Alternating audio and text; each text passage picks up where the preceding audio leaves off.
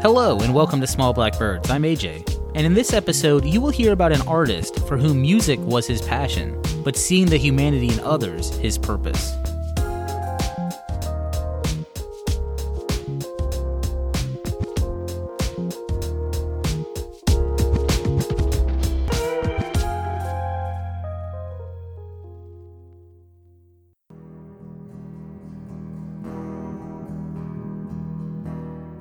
Performing in film, music, and theater across 60 years, few artists have a resume to match the incredible range and talent of Theodore Bikel. Along with assisting Bob Dylan make rock and roll history at Newport, Bikel played the father of the Von Trapp family in the original Broadway production of The Sound of Music and appeared in hundreds of movies and hit TV shows like The Twilight Zone, Charlie's Angels, and The Muppet Show. And most knew him best for his portrayal of Tevye in Fiddler on the Roof. But Bikel was more than just a versatile performer. Born in Vienna between the two world wars, he and his family fled Eastern Europe after Nazi Germany invaded Austria and Poland. Though he would go on to achieve fame and fortune on three continents, his own experience as a refugee was never far from his mind, and he spent a lifetime fighting for the dignity of all people, even when it sometimes put him at odds with his own people.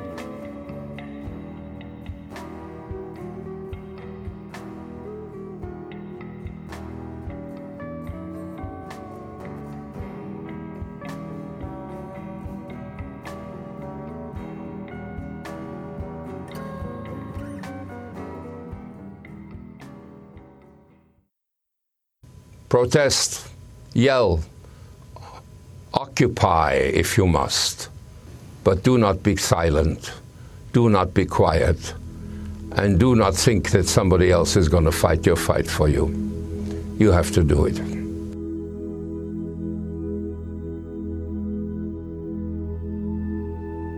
As one might expect of summertime temperatures in the Deep South, July 6, 1963 was a blistering hot day in Greenwood, Mississippi. But that didn't stop about 300 people from coming to hear Bob Dylan play at a voter registration drive organized by the Student Nonviolent Coordinating Committee. Playing to a mostly black audience in the yard of a small farmhouse on the edge of a cotton patch, with police and other white residents keeping a watchful eye on the proceedings from across the street, Dylan unveiled Only a Pawn in Their Game, his brand new song about the killing of Medgar Evers, an Army veteran and civil rights leader whose assassination one month earlier had shocked the nation. The refrain of Dylan's song is that the white man who shot Evers didn't understand what he was doing and should be forgiven. Hence the line, he's only a pawn in their game. While some initially thought the song made excuses for Evers' killer, a closer examination of the song's lyrics make clear the folk singer wasn't giving anyone a free pass. Dylan calls out the rich and powerful white elites who stir anger in poor whites against their black neighbors in order to distract them from their own social and economic shortcomings. As one of the most evocative songs of the civil rights era, Only a Pawn in Their Game takes on the dark side of the American experience, exposing the roots of segregation and racial violence, and remains as powerful and relevant today.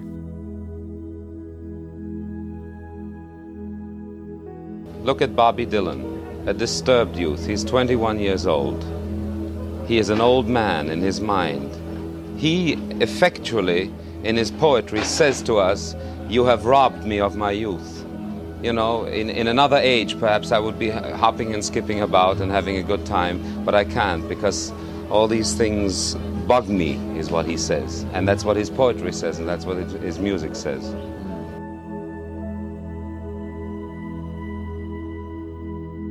Dylan traveled to Greenwood at the request of Theodore Bikel, another folk singer who also performed that scorching hot day in Mississippi. While his performance wasn't as memorable as Dylan's, it did set the stage for him to invite the legendary singer songwriter to perform at the Newport Folk Festival, an annual celebration of folk music in Rhode Island that Bikel helped organize. The Newport Folk Festival, which helped launch the career of a then unknown 18 year old Joan Baez, and is still running strong 60 years since its founding, has had many iconic moments over the years. And none more so than in 1965 when Dylan took the stage at Newport dressed in a black leather jacket and shocked the music world by playing an electric guitar instead of his usual acoustic. Expecting him to play the folk and protest songs that had turned Dylan into a household name, it didn't take long for the audience's confusion over his new sound to descend into a chorus of anger.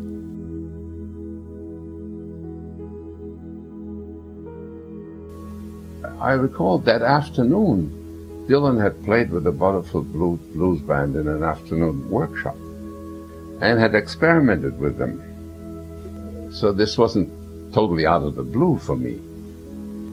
Albert Grossman was Dylan's manager that afternoon, and, and, and somebody yelled at Dylan to stop playing around with electronic music and with electric guitars and stuff like that.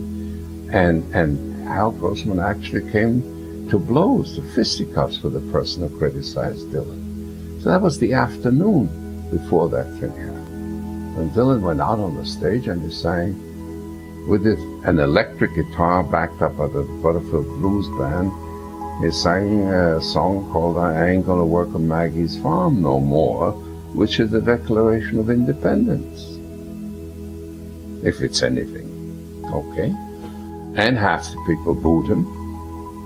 And he was not used to being booed. None of us was used to being booed?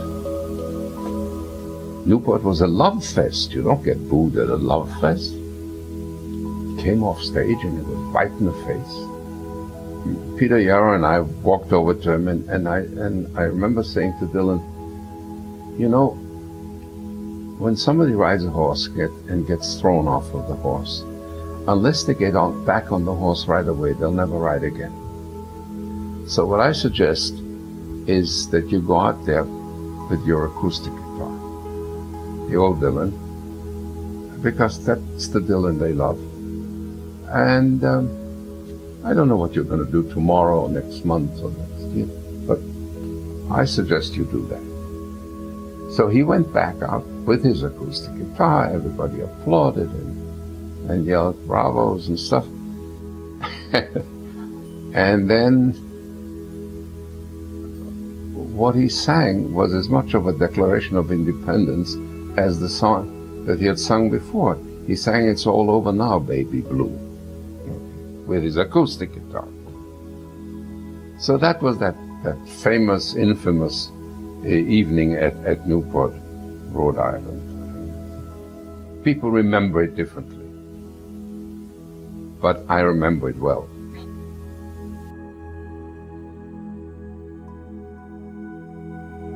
It's interesting to imagine what might have happened had Bikel not been there to push Dylan back on stage with an acoustic guitar to mollify the audience.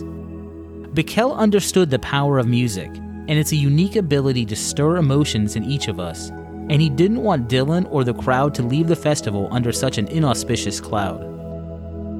Bikel, who recorded over 20 music albums in his career and played the guitar, mandolin, and harmonica, was committed to the idea that music and art bring people together and offers them hope even when dealing with day to day hardships or confronting the specter of global devastation.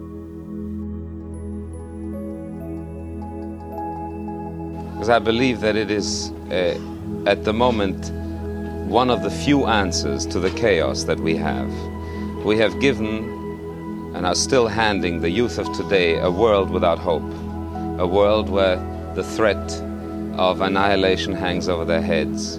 We are, even in this country, faced with strife, militant strife, in fact, where we, we are denying, and I say we, I mean the society we live in denies certain portions of the population their rights. The only recourse we have, and we're not violent people, the only recourse we have is to song. Though Bikel was a staunch advocate for peace, he was no stranger to violence. As Jews living in Eastern Europe during the 1930s, Bikel and his family experienced firsthand the terrors of Nazi Germany. I was born in Vienna, Austria, a lovely place, a place that allowed me to be, to develop as a human being, to, uh, to love theater, literature, uh, to love music, and allowed me to develop as a, as a, as a Jew. I was 13 years old when the Nazis marched in. And overnight, I became from a uh, human being of equal rights an object of derision and of hatred, and I became ultimately a refugee. I had to flee a place that I used to call home, but all these years I smarted under the notion that a human being was told to get out. And that was me.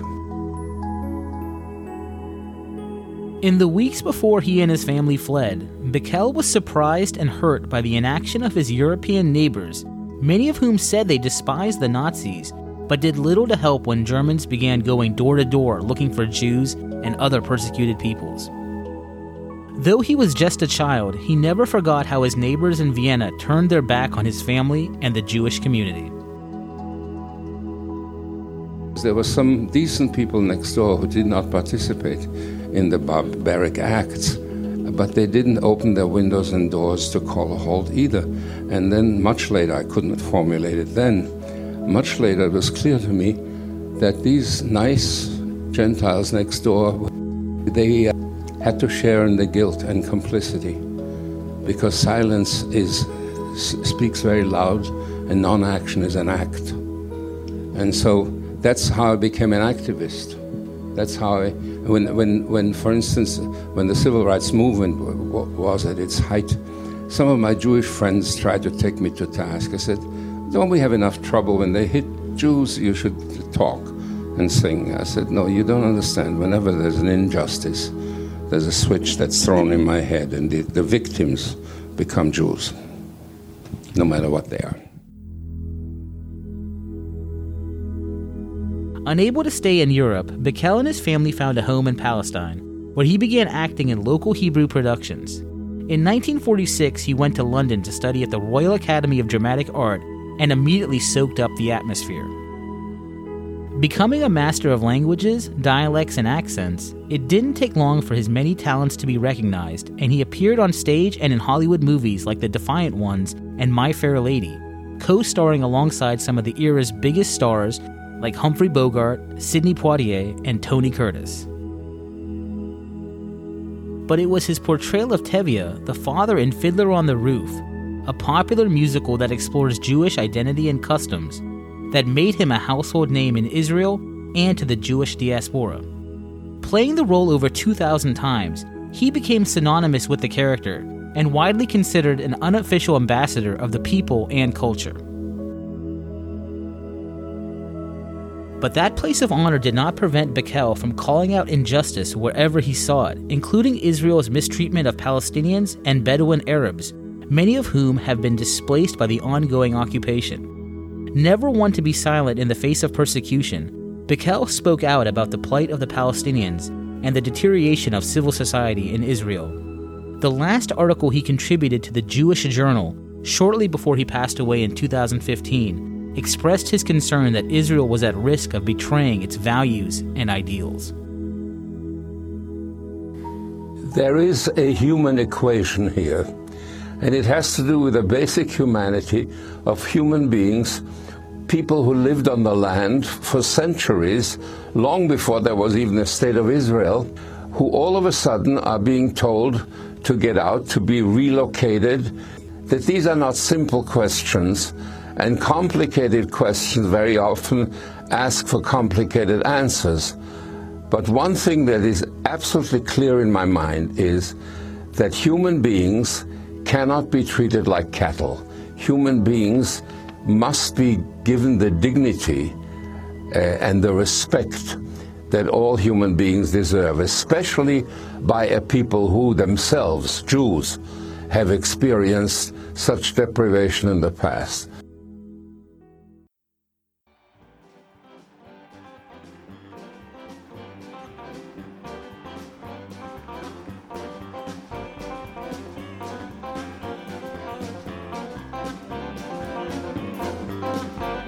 Hey, thanks for listening to this episode of Small Black Birds. While Theodore Bikel's list of professional accomplishments are too many to name here, I did want to mention one of his most unique performances. Back in 1979, he was on a flight from LA when a woman stood up mid flight and threatened to blow up the plane. Bikel, who had just a few years earlier played the part of a hijacked passenger in a made for TV movie, rose to the occasion, rallying his fellow hostages to sing songs to help calm them and the woman. A few hours later, the plane landed safely in New York. Did I get this story right? Let me know at smallblackbirdspodcast at gmail.com. Want to protect your right to protest? Go to www.rightsanddissent.org. Stay safe and talk with you soon. Well, I ain't gonna work on Maggie's farm no more. No, I ain't gonna work on Maggie's farm no more. Well, I wake up in the morning, pull my hands and pray for rain. Got a head full of ideas, they are driving me insane. It's a sin the way they make me scrub the floor. No, I ain't gonna work on Maggie's farm